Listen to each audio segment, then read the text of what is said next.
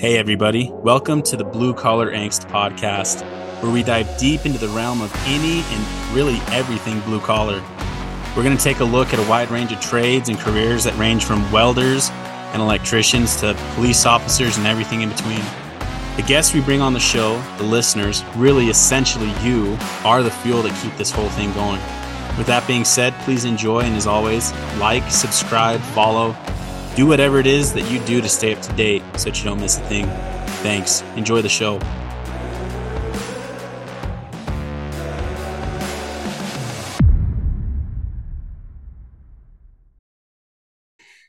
Hey, everybody. Welcome to another episode of Blue Collar Angst. We're really excited for this one. I'm here with Connor and Nelson. Nelson is a senior district fleet manager for waste management. He's out on the East Coast, he's in Georgia. So he's uh, about to enjoy the long, hot summer. But how are you guys doing? I'm doing good, David. Thanks for having us. We're we're stoked to be here. Another episode. What is this? Number ten? Episode ten. Number ten, man. We're uh, we're getting them out. That's been exciting. How are you, Nelson? I'm doing great. Doing just great. So let's kind of start it off. I guess I'll I'll introduce Nelson a little bit. Um, I know Nelson. He's a close family friend. I played football with his oldest son, and uh, I think you actually coached me in football when I was like a eight year old or nine year old or something for City League. Were you a coach in football, or am I just smoking something? Um, I don't think when I started coaching football, that's when they had divided the uh the league up by grade and not by weight. Mm. Uh, I was there with you on uh, the football team, but I did coach y'all doing baseball. Baseball. Like two seasons with you in uh, junior on baseball. You're like, I didn't coach the chubby kids in football. Sorry. I'm like, holy shit. yeah. You coach you the the high, the very top district of size. Yeah. He's like, I only coach the normal size kids. He's like, I didn't coach ogres. I'm just kidding. yeah, you and Junior was uh special kids. Y'all was uh y'all came in at a weight and y'all had to play in a in a league uh, way above y'all uh, age. I know uh, Junior first year he got to play. He had to play with eighth graders, and he was only in the third grade because oh of his size and weight. Yeah. That following year after the baseball season, that's when uh, you came onto the team. Yeah. Yeah, we got our asses kicked when we were little. I remember that getting hit by older kids, it seemed like, but at least it made Nelson it made Nelson good at football, junior. So, but man, yeah, let's. He, he got pretty good at it. Yeah. So why don't you tell everybody a little bit about yourself, man? Uh, maybe I know you're in Georgia right now. Are you? Aren't you from Georgia? Yeah, I was born and raised right here in Georgia. Um, I'm actually about living right now in this moment about ten minutes from my hometown where I was born and raised. Um, little town that I'm from, the locals we call it Schnoor, Georgia. But as you look at the spelling of it, it is uh, pronounced Senoia, Georgia. Senoia. Yeah. Um, I'm pretty sure a lot of you have heard of the town once I started speaking a little bit about it. It became famous uh, throughout the movies industry. The first movie was shot there was uh, Pet Sematary with uh, Stephen King. Was mm. shot right there oh, in my dang. hometown. Um, but here lately, one of the biggest uh, TV shows to come through that town and uh, really put it on the map was The Walking Dead. That is uh, actually shot right in my hometown. The main shooting lot uh, where they do most of the filming was actually sitting on the plot of land that was my grandmother's house. Really? I love that show too. Yes, it uh you can go to that that exact spot. The house isn't there anymore. I don't know what they did with the house, but uh, every time I drive by the little studio they got set up there, that's all I see is what my grandmother house was, and I spent plenty of days over there with my grandmother at that uh, plot of land. Dude, but, that's yeah, uh, that's cool, man. How random, huh? Yeah, I mean, um, I, uh, the, the the show was filmed and everything right there in my hometown, and I had yet to see an episode. Oh, man, that's a crime. I guess so, you know, but uh, a lot of other things that came through there. Uh, a good percentage of Tyler Perry movies uh, shot right there in my hometown, also. Now I want to watch. I've never watched The Walking Dead, but now I want to watch it. you guys are both heathens. Wow. I took so I, I call him Mr. Nelson because so his son is Nelson. That was my friend that I played football with. So everybody calls his son Junior, and I always called him Nelson. So his dad, his name Nelson too. I always said Mr. Nelson. So if you hear me call him Mr. Nelson, you're probably used to it, huh, Nelson? By now. Oh yeah, it, it's it is. I'll tell you, it's a little strange just to hear you say Nelson without the Mister in front of him when you're speaking to me. So you like put some respect on it. Add the Mister. No. it, it's uh, well, you, you just as a grown man as I am right now. You got your own family going, so it's just that uh, watching you been growing up and behind it my whole, basically your whole life is Mister Nelson between you and Laura and Krista. Yeah. Um, it is to see you all grown up now, and I'll be seeing uh, Krista on uh, Facebook with her her family coming along, and I'm just it amazes me that uh, how much y'all grew up and uh, became such great young people. Yeah, I'll have to write that one down. That I'm a great young person because uh, kind of a piece of shit. I'm just kidding. no, I appreciate it, man. I uh, I'm excited to have you on here. I I know a little bit I, I remember so vaguely some of the stories, you know, it's kind of cool. I remember going to football games with you and, you know, I'd get to hang out and, you know, stay the night over at your guys' house and stuff. And I was always so embarrassed to, you know, we'd go out and get food and I would order the exact thing that, that Nelson got. So I didn't want to order something. I would just say, he'd be like, what do you want? And it was like I was your second kid. And I'd say, I'll just have what he's having. So you guys got good at ordering Wendy's and different stuff like that. But, um, Tell us a little bit, man, about I guess your upbringing. You spent a lot of time at your grandma's house. What kind of got you wanting to work with your hands and you know becoming a, a district fleet manager, senior fleet manager? You've been at Waste Management for a long time. Kind of just walk us through, um, I guess, your childhood into like young adulthood. You know, um, childhood. Um, a lot of people when I explain to them, and I can take them back to my um, hometown in the area where I grew up, down to the land and the house where I grew up at. Uh, even my wife, uh, you know, Miss Pam, she didn't believe me when I was telling her that you know we wasn't that the we grew up extremely poor.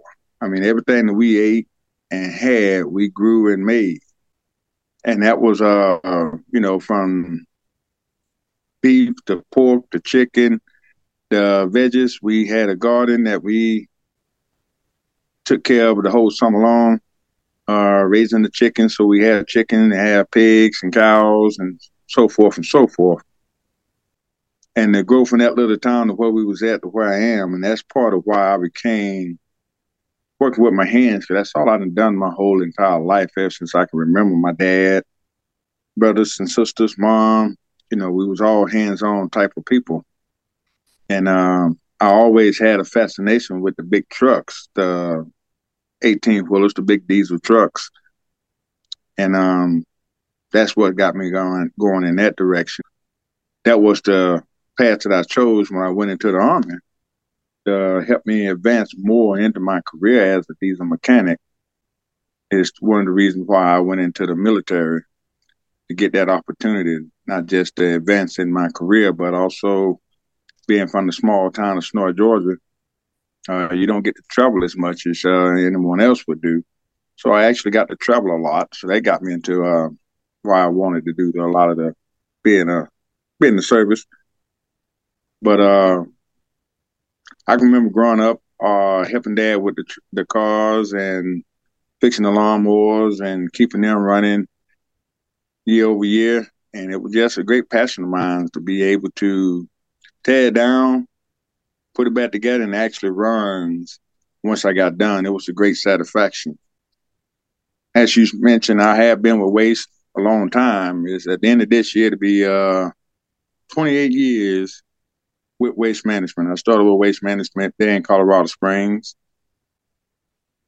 At the bottom of the totem pole, greasing trucks, doing whatever job that they had to give me as I continued to grow in with mine profession And when I started with waste management, it was the beginning of my, right at the beginning of my career. I had just got out the service, uh, worked with a couple of trucking companies here and there.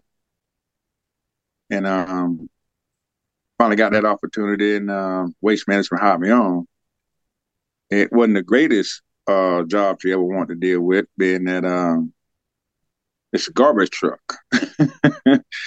I mean, that's a nasty, gruesome, nasty shit all the way somewhere around the damn garbage truck. And right.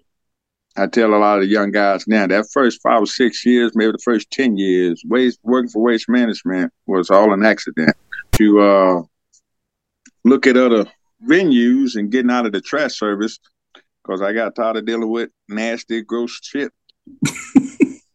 but uh, as time went on, now uh, the, I learned more and more, and uh, got to the point where I actually started enjoying my job, and uh, got my first promotion through waste management to become the third shift supervisor. And from that point, the gave me an indication that hey, I can grow and uh, become more in this company, and that was my pursuit to become the fleet manager, senior district fleet manager that I am. To keep moving along. I mean, I look at uh, waste management now, and um, still enjoy fixing trucks and getting dirty. Although my title don't uh, require me to do that much, so but uh, molding the young guys as they come through, it's a great feeling right now. I mean, you can take a young guy that have that was in the same boat that I was when I started waste management, not much experience, but want to get his feet wet and get out there and uh, actually start doing some good with his hands and working with the company. So I'm being able to mentor and mold those guys into great technicians and mechanics as myself and it's a great feeling. You know, um, right now I can say the only drawback that I have is get a whole lot of screen time right now. That's sitting behind the computer. Just uh, it ain't the same satisfaction as turning a wrench and getting nasty and greasy. Yeah. Ann don't mind it anymore. She don't mind the dirt. Uh, the clothes are less dirty. yeah, right. You know, that's one of the things I love about the trades, though, is it seems like if you have a willingness to learn and to to grow, almost anywhere will give you a chance, you know. And it sounds kind of like the same thing. It's like if you come to you and they're like, "Hey, I want to just learn. Like I'm open to learn. I'm willing to work hard." Waste management's going to give you a shot, and that seems like it's like that in a lot of trades. You know, if you're willing to come in and do the hard stuff at first, you can go pretty far in the company, and you can be a pretty successful person. You know that that's true. With waste management, that is one of the few companies that's uh that is out there that um you can go very deeply and far into the company. And you know, um, we was on a uh, call today with uh we sent our new techs out to the training center down in Arizona, and we have they have a little graduation ceremony every time their a new class comes through, and I'm listening to all these uh area fleet directors, these are guys that, like uh, Rich Brown, which is my area fleet director, he covers everything in the state of Georgia, South Carolina, and North Carolina. So I believe he got like 28 sites that he governs over to make sure maintenance is doing exactly what they got to do. He also started at the bottom of waste management, just as I did, uh, in the grease pit, changing oil, greasing the trucks, inspection, repairs, and um, he got a few less years to me. I think he's sitting at like 23, 24 years. But yeah, he was able to advance through the same company and the same networking that uh, I did. Um, pretty sure that his networking was a lot more intense than I was. Uh, I did not pursue it as hard and um, effective as a lot of guys that have moved up in the company. But everybody that uh, that was on that call today, it was all ex technicians that came in looking for the knowledge and looking for the experience. And um, waste management does that a lot. They uh, give everybody that same opportunity to become higher in the company. Dude, it's it's so cool to hear you talk about.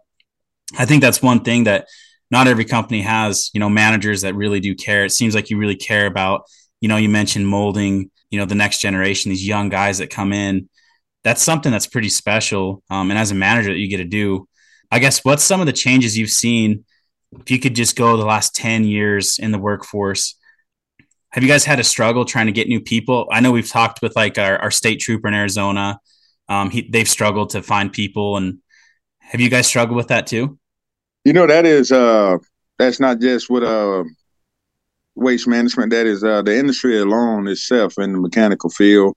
Uh, anything with the blue collar right now, everybody is struggling trying to bring in decent, uh, personnel and in some cases personnel period. Um, just a couple of three years ago, there was a point in time that the shop that I was at in um, what we call Atlanta South, there was only three or four of us in the whole entire shop to take care of close to hundred trucks. So, um, yeah, we we having um, right now it's starting to ease up a little bit, but the changes that I've seen in the last uh, five ten years or so, and that's something that um with waste management and the garbage industry, period, no matter whether you're with Waste Management Republic or whoever the company you're with, it changes year over year. I mean, the stuff that you was doing last year is almost obsolete this year. Um, a garbage truck isn't just a garbage truck anymore. It's right now it's a rolling computer. Yeah. And if you don't have the uh, the, the the technology or the the mindset to grow with the, the industry, you you fall way behind. I mean, and that's a struggle. Uh, bringing in these young cat these days, and um, our biggest struggle is the the will to want is, um, I guess you could say it that way. They want to come to work, they want to do something, but they don't have the will to take it on turnover is really ugly. And I don't know if it's the mindset of the young kids today. Um, let, me say, uh, you're staring uh, at you're staring at two young guys. That's why you laugh. You're probably like, you... exactly why I laugh. Y'all, y'all that that trophy generation. yep. Yeah, that's that right. Generation. Y'all, y'all, uh, all y'all had to do was show up, and you got rewarded regardless of how well you perform. Yeah. That that that is the same mentality that we are we are fighting daily. Keeping guys at work, uh, bringing guys in is, I mean, like I say, waste management is the only one suffering at that. You know, I had a young cat a couple of weeks ago, uh, interviewed him. I thought it was a really good guy. Give him a shot. Made the offer, and he said it wasn't enough for him. You know, you got no experience on a garbage truck and you want to gain experience. Not only does working on the garbage trucks will um, will advance you in any field outside of waste management because everything that you have to learn and do to keep a garbage truck on the road every day, you would figure any offer that would pay your bills would be significant enough. But no, this this fella wanted that X amount of dollars before he could come to work and that's why I, look back and even with the guys that I'm working with now, great guys, but I see that that trophy generation, uh, what they call them, Generation X, Millennials, yeah. Generation X, yeah, yeah, millennials, and um, me growing coming through the, the, the ranks as a uh, grease monkey and supervising, mechanic, and all that good stuff. I strive for the work. I, I wanted it. I wanted that, that, that education. I wanted that knowledge. I wanted to get better for myself, for the company. Just don't see that these days. You you see that eight hours and bounce. Maybe give you nine. There was no thing from when I was coming through uh 12, 14 hour days. Mm-hmm. Nowadays, you push a guy past nine, and uh, you might you, you, you might have to take a day off. Yep. Yeah, he's calling in tomorrow because you you overworked him. Yeah, you, you put it on him. But uh, yeah, every once in a while you run up on that diamond in the rough that still got that old school mentality that he got to go to work and he got to earn and learn. So uh, every once in a while. You know, it's funny um, that you were talking about this. I don't know if you listened to our last week's episode, but we we literally the whole hour episode we talk about this topic of of why there's such a shortage in the mentality of the generations today that they're not willing to put the work in and just different you know facts but also opinions of why we think that's going on. So it's just it's funny that we're having this conversation because we literally talked about that last week for you know an hour or so about about this exact same thing which is kind of funny. Yeah i think it's crazy too. You know you mentioned hours. You know my work was pretty slow the last six months and you know hours kind of got cut. I was used to working tens. We were working six days a week you know and uh money was good and then it kind of got a little bit slower you know working eights and having some down days. And you know getting back to 10 hour shifts it makes me grateful. So it's it's just funny. I, I don't know why there's that disconnect why some you call them diamond and rough. I think a lot of it's upbringing. I think people's upbringing kind of shapes them. You know, I'm sure your kids are the same way. They look at you and the example that you set for them. I do that with my parents, and I'm, I know Connor does that with his too, where it's just not an option to not, you know, you got to stay late. You got to stay late. But yeah, it's it's interesting, man. It's interesting that that's such a big, big thing right now for everybody, every industry. You know, it's uh, it makes a great opportunity though for for those kids that are that diamond in the rough, right? if there's if there's only if there's 10 kids in a room and only one guy is willing to put the work in hey man that's the one guy that's going to get that job and that's the one guy that's going to get the promotion or whatever so i mean if you're one of those people it, it creates a great opportunity because there's less competition because there's so many weenies out there these days you know that, that's true and um that that one that that diamond in the rough every once in a while, like you said, there's ten guys in the room and one of them is willing to put the work in and uh, work hard at it, want to advance itself and grow. You, you got to take advantage of that, and you you really got to put effort towards that kid. And like like uh, David was saying, it is upbringing. You know, um, like you say, uh, I know Miss Danielle, he, she didn't have lazy kids in her house. Y'all had to clean up behind yourself and do chores around the house. And same with Junior and my my kids. You know, playtime was after you got the work done, right? Mm-hmm. Yep. And, and, a lot of these kids today, all day is playtime. You know, I, I, look back and I talk to some of these uh, soldiers that are getting out the service now, and uh, the things they say they was able to do and, and the luxury they get today to, compared to when I was in, and I shake my head. Um, did I mess up and go in too early, or did the world change just that much?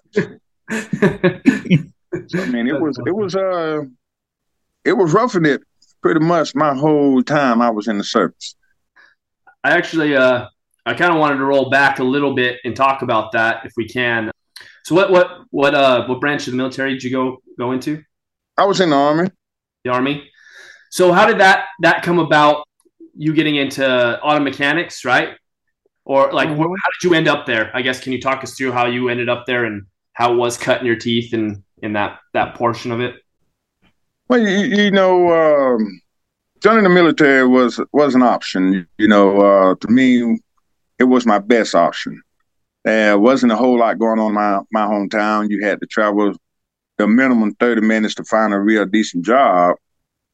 And the military offered something that uh, no other job was going to offer me, and that was the experience with pay, with travel.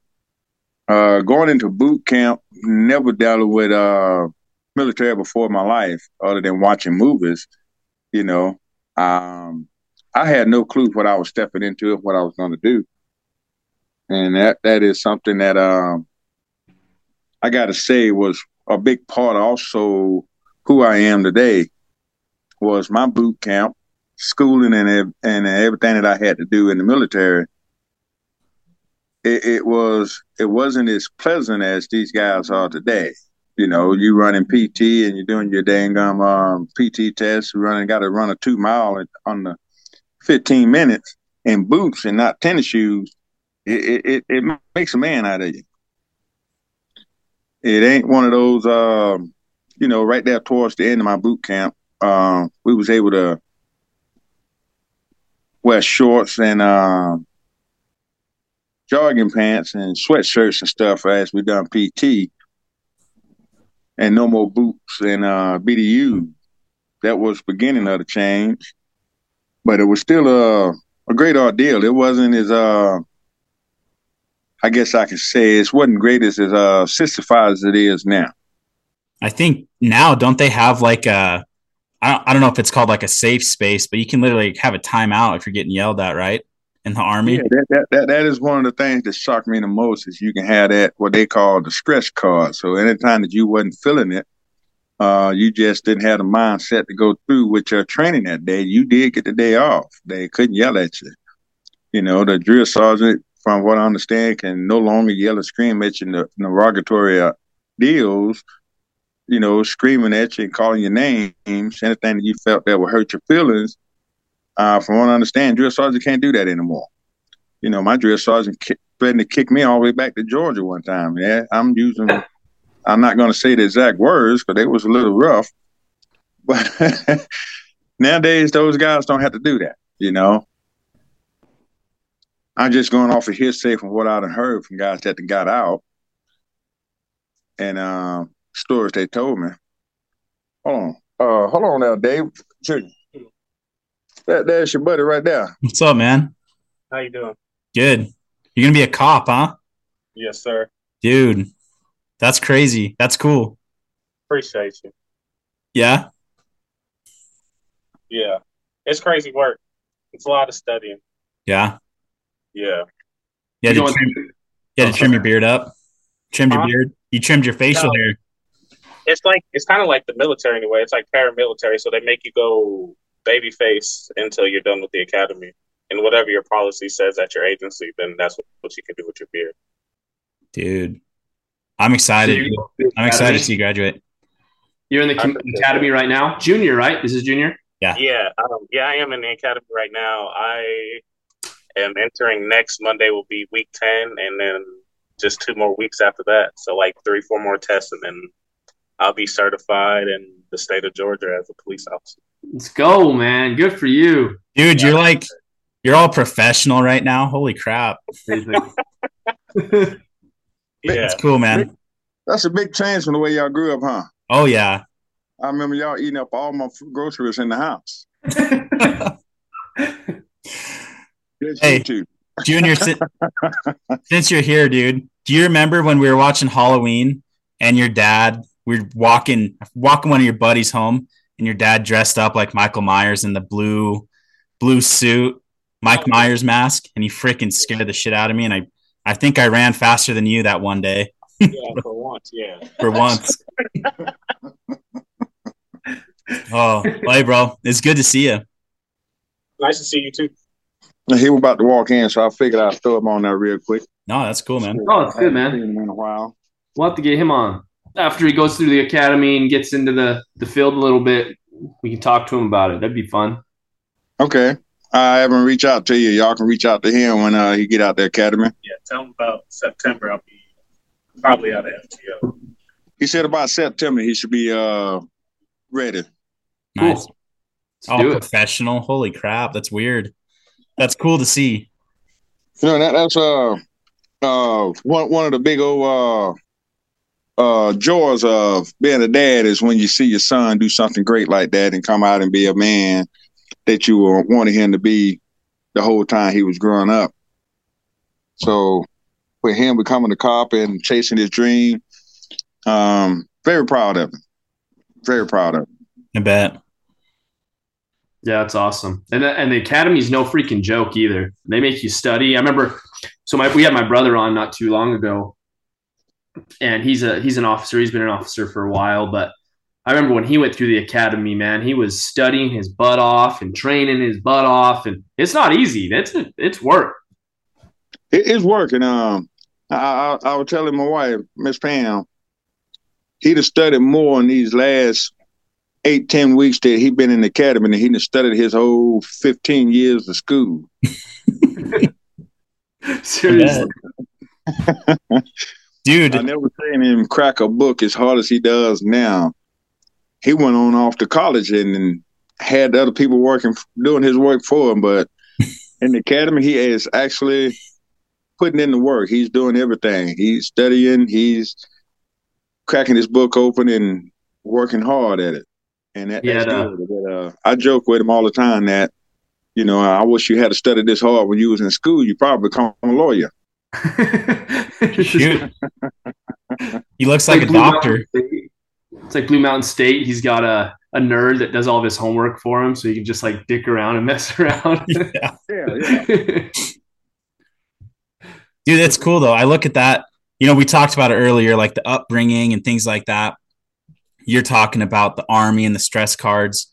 You know, I know I know people that have gotten out of the army in the last little bit, you know, last five years, and you know they still have that that mentality. And I think it really does boil down to upbringing. But I guess to kind of circle back to to your army days, you know, getting more to, towards the technical side of stuff. Did you spend all your time in the states learning did were you just a diesel mechanic, or, or is that what what was your trade like in the army?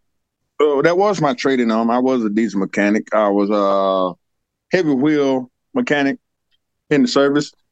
Um, no, I did not spend all my time here in the States. I spent my last 18, 20 months in the States at Fort Carson. Um, I spent two and a half years, almost three years in Europe over there in Germany. Uh, spent seven months uh, doing. Um, I know you guys uh, read about it, heard about it, but I was right smack dab in the middle of the Desert Storm War over in Saudi Arabia. I spent uh, uh, a good bit of time, uh, seven, about six, seven months over there doing that, and um, I worked on a little bit of everything when I was in the service. You know, I worked on M1 tanks, Bradley tanks, uh, Humvees, uh, five ton tr- uh, trucks, uh, HEMTT trucks, um, 916s is what they was the, the tractor trailers in the military. They was, uh, we called them the 916s. They were just basically, uh, a tractor trailer. Uh, the HETs was, was uh, just a big old tractor trailer, huge. Um, I done uh, recovery missions, and um, when I was in uh, the army, that's when they teach you how to uh, basically be a repo man, using a tow truck, being able to get uh, tanks and trucks stuck out of the mud and uh, accidents and uh, that nature. So I, I was always on. Um, I was in the military over in Germany. I was on a five ton wrecker as um, been on the recovery missions, and when I got to Fort Carson, I was on the the HEMTT wrecker. Uh, the whole time that I was in uh, Saudi Arabia during the war, I was on what they called a 88 tank. That is, uh, that's a recovery tank. It was just like a tank just made to go rescue other tanks. But um, so you actually went out to Desert Storm and you had to go rescue other tanks and things like that. Yeah, yeah. We we had to do one, two rescue missions. I was there with uh second ACR, that is the second Armored Cav uh, unit out of uh, Nuremberg, Germany. My uh, last stint in Germany, I was stationed in a little town called Grafenwöhr Vilseck, which is about 30 to 45 minutes off the uh, Russia border there right off of uh, the Czech Republic. Uh, was able to go and visit that a couple of times. That was very nice. Again, being a small town from a uh, small small town boy from Georgia, I got to see a lot of sights that a lot of guys in my hometown I grew up with didn't get to see. I spent time in Paris, uh, Italy, Rome, Egypt. Um, what was Russia. sorry, not not to interrupt you, but what what was the first country you went to? Do you remember? Yeah, the very first country I was uh, in Germany. Um, I landed in Frankfurt, Germany. It was uh, April of '89. No, April of '90. April of '90, and that was my first uh, overseas duty. And from there, you know, uh, learning the culture and trying to learn to speak the language. Um, was there was there a bunch of culture culture shock going from being a small town Georgia? You said you didn't get out much and going from that to uh, a new country, was there a pretty big culture shock for you? You know, it was a huge culture shock just going into the military period. Uh, when I left for boot camp, it was in October of uh, 88, 89. And uh, when I left uh, Georgia in October, it was pretty close to 90 degrees. And when I left, I was wearing shorts and a white beater. And my boot camp was in uh, Fort Dix, New Jersey, which we landed in Philadelphia and it was 10 degrees. Mm. Yeah. that it was uh, freezing, and uh, drill sergeants was not kind to us Southern boys. They were basically we we was the poster child of what not to do when you go join the military. Oh, you know they had you standing out there in um in formation and you're freezing your ass off, and they're not making any attempt to go any faster than what they need to go. And I think they, you know, it was about in um, my platoon in uh, Fort Dix. Uh, I would say a good seventy-five percent of the guys there was from a southern state, Florida, Georgia, Alabama, somewhere in there, and they was all pretty much dressed like me, and we suffered big time for like six hours. Hmm. Yeah, so that that that was a that that was beginning of the culture shock because up until that point I hadn't visited anything outside of the state of Georgia. That my first stint ever leaving the state of Georgia was joining the military, and um, done a lot of great things. After that, I went in uh, Fort Campbell, Kentucky, and was went into uh, air assault. That's when you jump out of a helicopter, well, propel out of a helicopter and that was fun. From there, I went over to Germany, and um, I'm kind of curious why why Germany was that just because uh, of the war, or why was that your detail? Well, uh, on a four year stint of higher, you got to do at least one overseas um, stint. So you're either going to go uh, Germany, you're going to go uh, uh, Korea, Vietnam, somewhere in those areas, you got to do at least uh, 18 months outside the United States if you're going to do it uh, four years or better. So it wasn't um, my choice.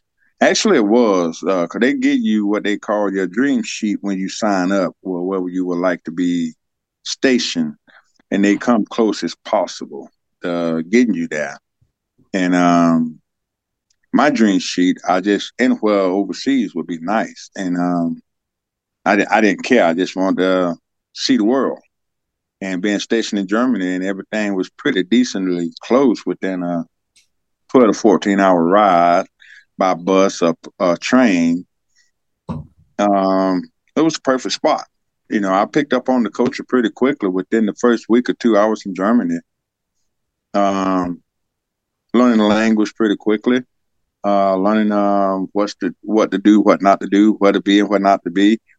Um, it was uh, another culture shock coming back to the United States because there, there's no drinking age overseas in Germany. And uh, I spent my 21st birthday in Germany, and it was no big deal because I was already drunk. you know, you have been I've been drinking for a year and a half, and then you finally turn 21. You legal now, but is you actually illegal because you've been drinking since you hit country? Mm. That's funny. Yeah, no big deal. Yeah, that's funny, man. well, the, I, go ahead. Fighting sorry. in the war, fighting in the war was a little another shock. You know, um, that was one of the reasons why I did join the service. I figured everything was peaceful at that point in time. Hell, I can go in there and do a, a few years real quick before anything gets stupid. I was barely in a year before the Saudi Arabia war kicked off, and it was it was a shock that wait a minute, this wasn't my plan, but at the same time, this is what I signed up for. Um, that that was that was not just the wartime being over there in Saudi Arabia, but that was a totally different culture than anything that I had ever experienced. Um, religion wise, uh, people wise. Um, as uh, Family Junior complained about Georgia, there's no landmarks to know where you at. As in, you like you got Colorado, you always know the mountains are to the west. So as you see the mountains, you know that's the west side.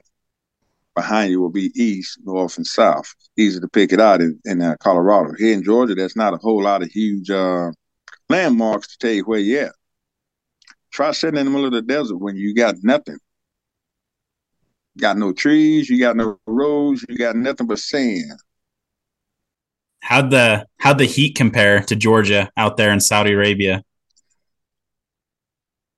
Oh, hot as I, hell. I would, rather, I would rather have Georgia Heat any day. I mean, during the the the, the peak moments, uh, when it's hot over in uh, the, the desert, it was reaching temperatures of 130 plus, and there wasn't no much shade, not not not not on at all. You know, you couldn't run from it no matter where you went, and there's no military vehicle with ACs in them. Dude, let's t- let's talk about that really quick. I'm curious about two things. I'm curious. So, um, I I watched a video on Facebook. That's where I get all of my information. So they are tanks like what's the the main tank right now? The Abrams tank. Are those not diesels? They're gas engine tanks. Oh no, uh, the M1 Abram, the that is actually fueled by some really strong jet fuel. That that the engine pack in an A1 is basically a jet engine that will fly an airplane. So it's not just it's it's a mixture of diesel and high octane gasoline that burns that engine. Uh, you got temperatures coming off the back of that tank. That was that is the biggest, most uh, accurate tank the uh, United States had ever came up with was the M1 tank. It was accurate up to 95 miles per hour, a 65 ton tank.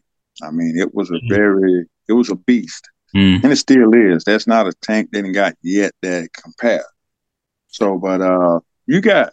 I remember not just in the war, but as we doing training exercises when I was in Colorado, they would fire up a M1 tank and you can stand there and roast a hot dog 10 feet away from the tank and it'd be perfectly cooked.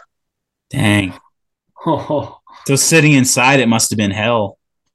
You know, it wasn't, I, I, I was not in, uh, um, I, I was mostly real, real support. That means that I didn't get directly in the middle of the fighting because I was a mechanic. So I was not a, a tank engineer uh, inside the tank other than repairing it. You know, I could drive it because I you would have to move it in and out of the shop. Mm-hmm. But they had enough fans and uh, most other tanks, the M1 and the Bradley both did have a nice cooling system in it and a nice heating system. So you stuffed in an armored unit and you're not coming in and out of there as you can a car. I mean, once you close the hatches and it's wartime, you stuck in there for several hours, sometimes days before you come out of that tank. So they got to make it somewhat comfortable for you. So it's not not not too terrible sitting in there. Not too terrible. This is kind of random, but it, it kind of made me think about it. So I think it's UPS trucks, the big brown trucks. They don't have AC in them. I think that's why everybody has their big doors open all the time. Maybe the new ones do. I remember talking. I had a buddy that worked for him, and that was a big thing. They were trying to get the the bosses to throw AC in the big uh, UPS trucks. But so, like for your trash trucks, for example, I know a lot of them run off like uh, natural gas now. Do you guys are they pretty? What's it like? I guess going back to the trash, um, you know, the, the trash trucks, experience wise, man, just I guess kind of walk us through what it's like to, you know, you're a fresh new driver, you got your CDL. Do you guys train people into those roles, or do they have to come in with their CDL and just kind of walk us through that? You know, and it, it depending on the market area you at and uh, the site that you go to. Uh, as you walk in with a permit, and uh, just your permit alone, some sites and some market areas will help you get your full CDL. Uh, you ride on the back of a truck on the residential side, and as uh, as a driver, that's ninety percent of the time that way you should you should start, or they will start you on the um, residential side. So you're riding on the back of the truck, humping trash all day, and as you go along, you learn the truck, you learn the route, and you learn the company.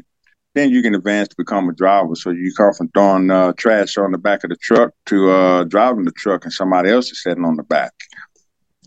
Um, just the evolution of the trash truck from when I started. You know, um, the front end loader that is the trash truck that got the big cans. They stab it from the front of the truck and dump it on, look like on the top of the truck.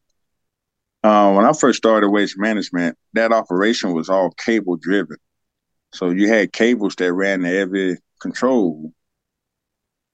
And um, you had to be very skilled to use those trucks because you had to use two hands to work two different controls at one time and drive.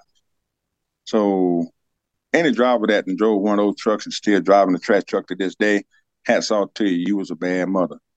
Hmm. Uh, even the engine itself, you know, the engines had uh, simple um, needle injectors for the fuel to keep the truck running. Again, you had a cable for the throttle, just like your old uh, lawnmowers. You know, you had that cable that pulled the throttle quicker and fast and so on. That was basically like the trucks were set up. And um, slowly but surely, they started adding electrical components to diesel trucks. Um, the first computer was on the Cummins N14 engine, which was the, basically the same block of an 855 Cummins. And they put uh, electronic injectors on this truck, and they had to have something to uh, fire those injectors. So that's when the uh, first ECU, that's the engine control module uh, unit, came about, and it was like a carry on. It was a pretty big old unit, down there, big as the engine itself. Same with the hydraulic controls. Like I said, they were once all cable driven. Uh, then they somebody got wise and they became um, air over hydraulics to where air pressure would now run all that control. So you could be it's a one hand job now with a single joystick. And to this day, they are electric over hydraulic. So now you add another computer to the system. And on top of that, they went to like you was talking about the natural gas, the CNG engines is what we call them, the compressed natural gas. Uh, the same block that I grew to learn and love to work on, the diesel block, and they turned it into a gas engine. So they ain't got spark plugs on it, just as your car does. And is the same diesel engine. Um, you know, and that, that that's just the technology of where we're going. And um, I've been scuttlebutted and I've not heard it and I haven't seen them. They're actually now uh, producing electric trash trucks. You think They're that's going to work? Oh, I didn't thought the CNG was going to work at all. I really didn't. I saw the CNG going to flop on his face because you don't get the torque you don't get the horsepower that you had with the diesel. Although they said you did, it's going to be one of those things as we did with the CNG. You ran into a point where this is life now. So I better roll with it or roll out. So it become the norm. Um, the electric trash trucks, um, it, it, they are kicking off over in California right now. I don't know how many they got in the fleet at this moment in time, but you know, over in California, I heard that the law says that by 2025 they can no longer sell a gas vehicle anyway. Which is crazy, huh? We'll let yeah. them figure all that out, right? Yeah, let, let them figure it out. But just that CNG that uh, also migrated from California with all the uh, high emissions that they got. And once it was a big hit there in California, it started spreading across the nation. All big companies went with the uh, first uh, Blue DEF, the the regen system on their diesel trucks, and from the regen systems. They went to the CNG, and now from CNG they're going electric. Has enough electronic products on the damn trash truck and cars now. Now your whole entire car gonna be a big ass battery. You obviously know your stuff on on trucks. It's your passion. It's really cool to hear.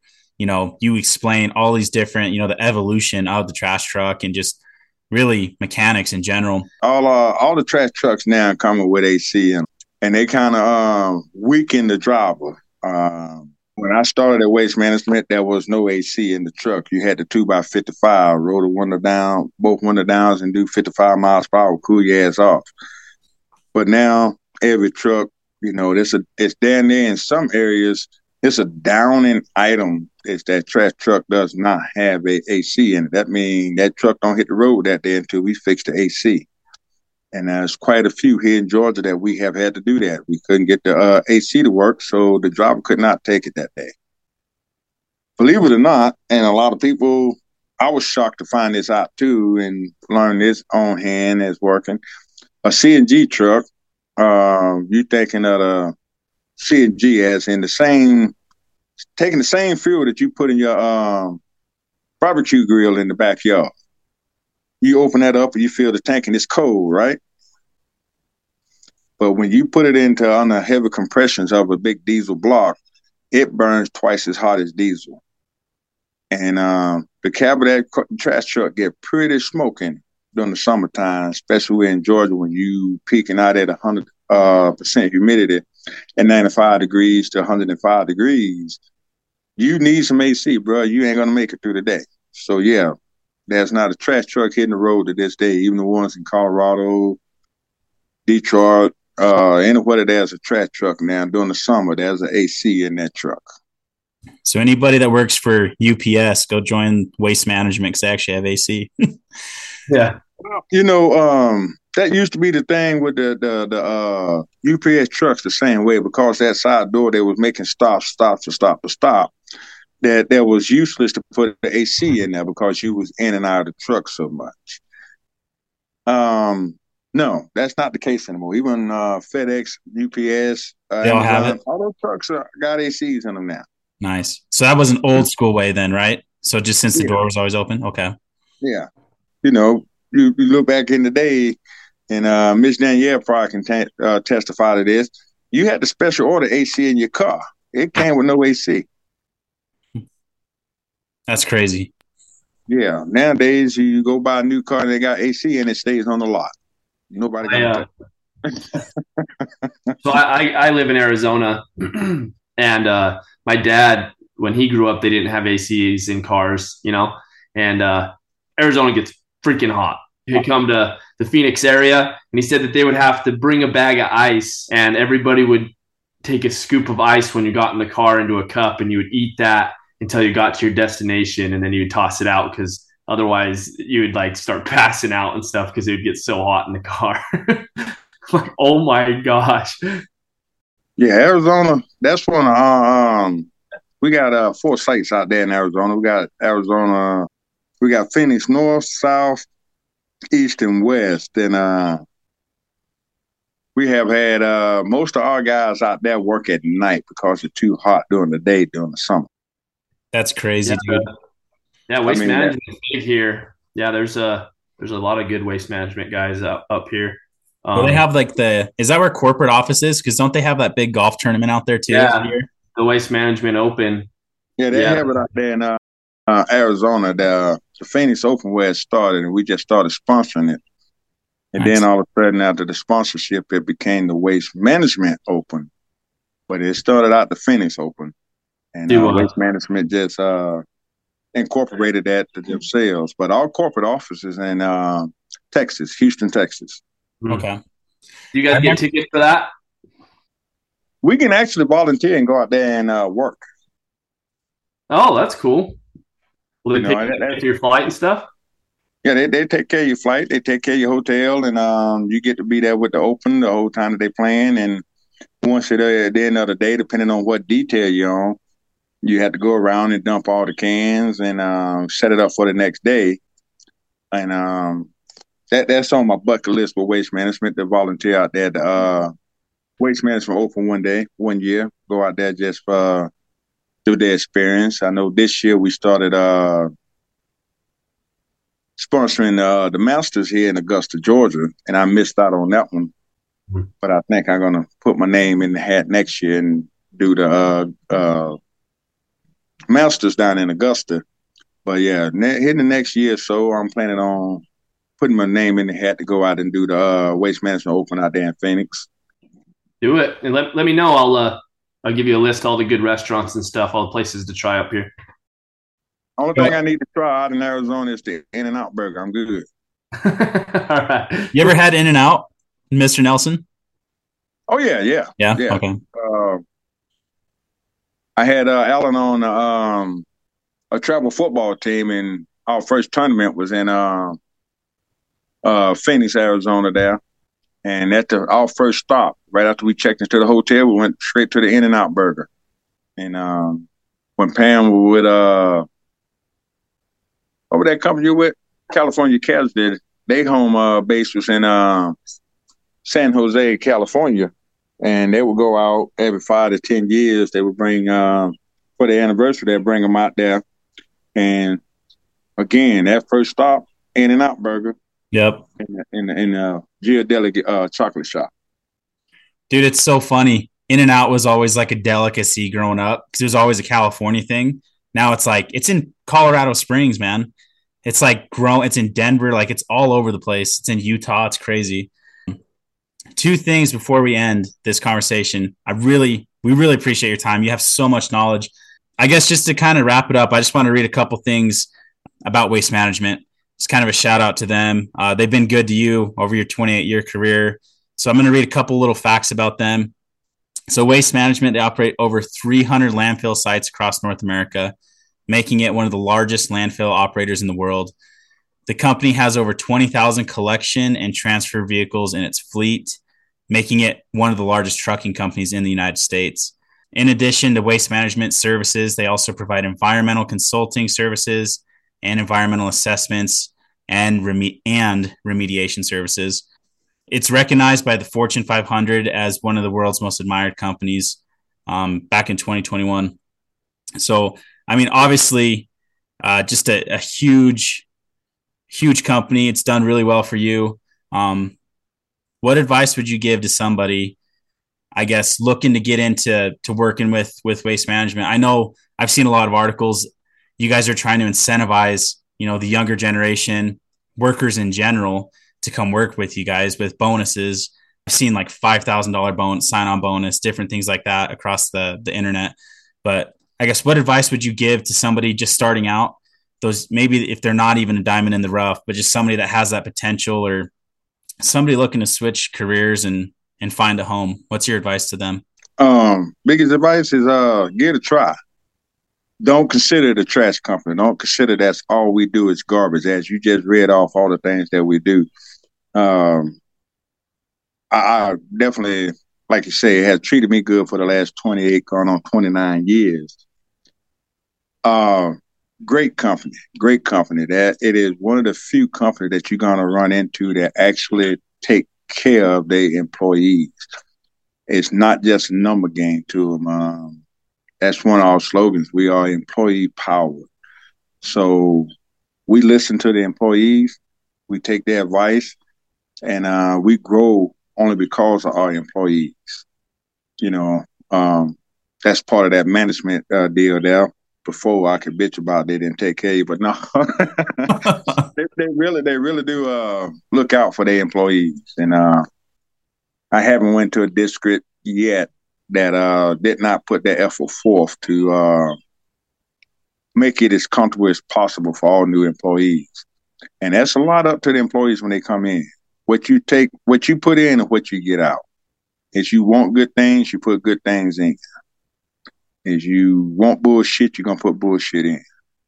So my advice is be headstrong and be prepared because everything that you've done today is totally different tomorrow. I mean, uh, 100% totally different tomorrow.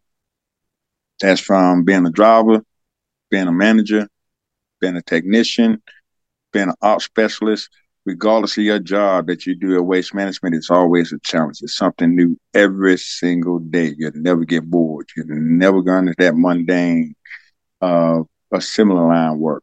It's something different every day. And depending on your line of business and line, uh, line of work that you got to do, hell, it can change every hour. You're doing something totally different. It is definitely a challenge. And if you are challenge driven, waste management is the place for you to be because it will challenge you. It's so cool, man. I, me and Connor, you know, the listeners, we all really appreciate your perspective. It's so cool to hear, you know, you, your boss, you mentioned earlier, starting as techs, you know, changing oil and, and, uh, you know, now you're managing a big old fleet out in Georgia and uh, it's just cool. And like you said, effort, what you put in, you put out, you put the bullshit in, you'll get bullshit out. So that real effort uh, is what makes a difference. But thanks for coming on. Thanks for sharing your story with us and uh, making time to, to do this. I appreciate it. I, I really enjoyed this. I, I, was I haven't seen any of your podcasts, but now I'm intrigued to see what else y'all have done. So as soon as I get off of this, I'm gonna go and look up look them up and see what else y'all was talking about with other personnel. You know, I was uh, didn't know how professional I had to be, but I saw that this is very laid back and cool. So I, I really enjoyed it. I really enjoyed it. Y'all are doing something good. Thank you, man. We we started it our our slogan was work horror stories that you could tell the world and we're probably gonna have to change it. It's more just life stories that you life can tell the, world. tell the, world. You know, that's I don't think anybody said anything too bad. You know, and it's just cool. You know, I've I've always learned something, and, and just like with you, uh, your episode, it's it's cool to see your perspective and effort is the main theme of the blue collar life, and and your life exemplifies that. So we really appreciate it, man. I appreciate it again, David, and um anytime. Um, I'll be more than happy to be another guest on your show if you need, man. Uh, I definitely be uh reaching out to you when Junior's ready to be on this show because uh, I think he's uh be a bit good candidate to the way he had been upbringing and um where he went from what we thought was gonna be a spoiled kid to where he at now. Um, big turnaround, and um, it's good. Uh, as I told you before, it's nice to see how much you guys have grown up to be uh, nice young men, more uh, respectable young men in the era that y'all grew up in, and to become what y'all did. Uh, we we as parents, me and Pam and Miss Danielle, must have been doing something right because you guys turned out great. We appreciate it, man.